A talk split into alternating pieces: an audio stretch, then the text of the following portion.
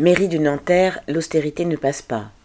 Depuis la rentrée de septembre, les agents territoriaux de la ville de Nanterre, 2500 titulaires et contractuels au total, tentent de se mobiliser dans certains secteurs. Et il y a de quoi. Il y a eu en 2-3 ans la fermeture du bibliobus, puis celle de la médiathèque musicale, soit six postes supprimés. Puis est venue la fermeture des serres municipales, remplacées par une entreprise privée, encore six postes en moins. On apprend maintenant à la rentrée la suppression de 15 postes d'ADSEM alors qu'il y a davantage d'enfants scolarisés.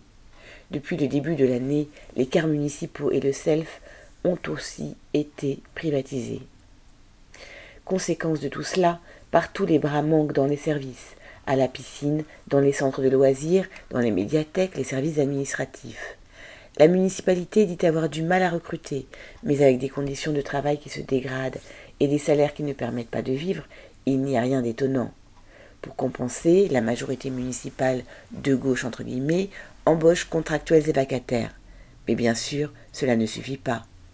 Certains agents ont commencé à s'organiser pour protester. Dans les médiathèques, la volonté de la mairie d'étendre les horaires d'ouverture sans embaucher a mis le feu aux poudres. Des heures d'information syndicale ont été organisées, des préavis posés, et depuis la rentrée, l'équipement du centre, très fréquenté le dimanche matin, est fermé ce jour-là pour cause de grève.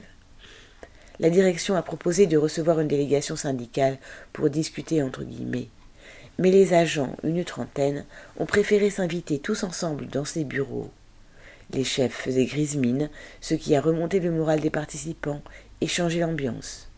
La délégation, composée de non-syndiqués et de syndiqués, avec l'approbation des agents, a refusé de se prêter au prétendu dialogue, ouvrez.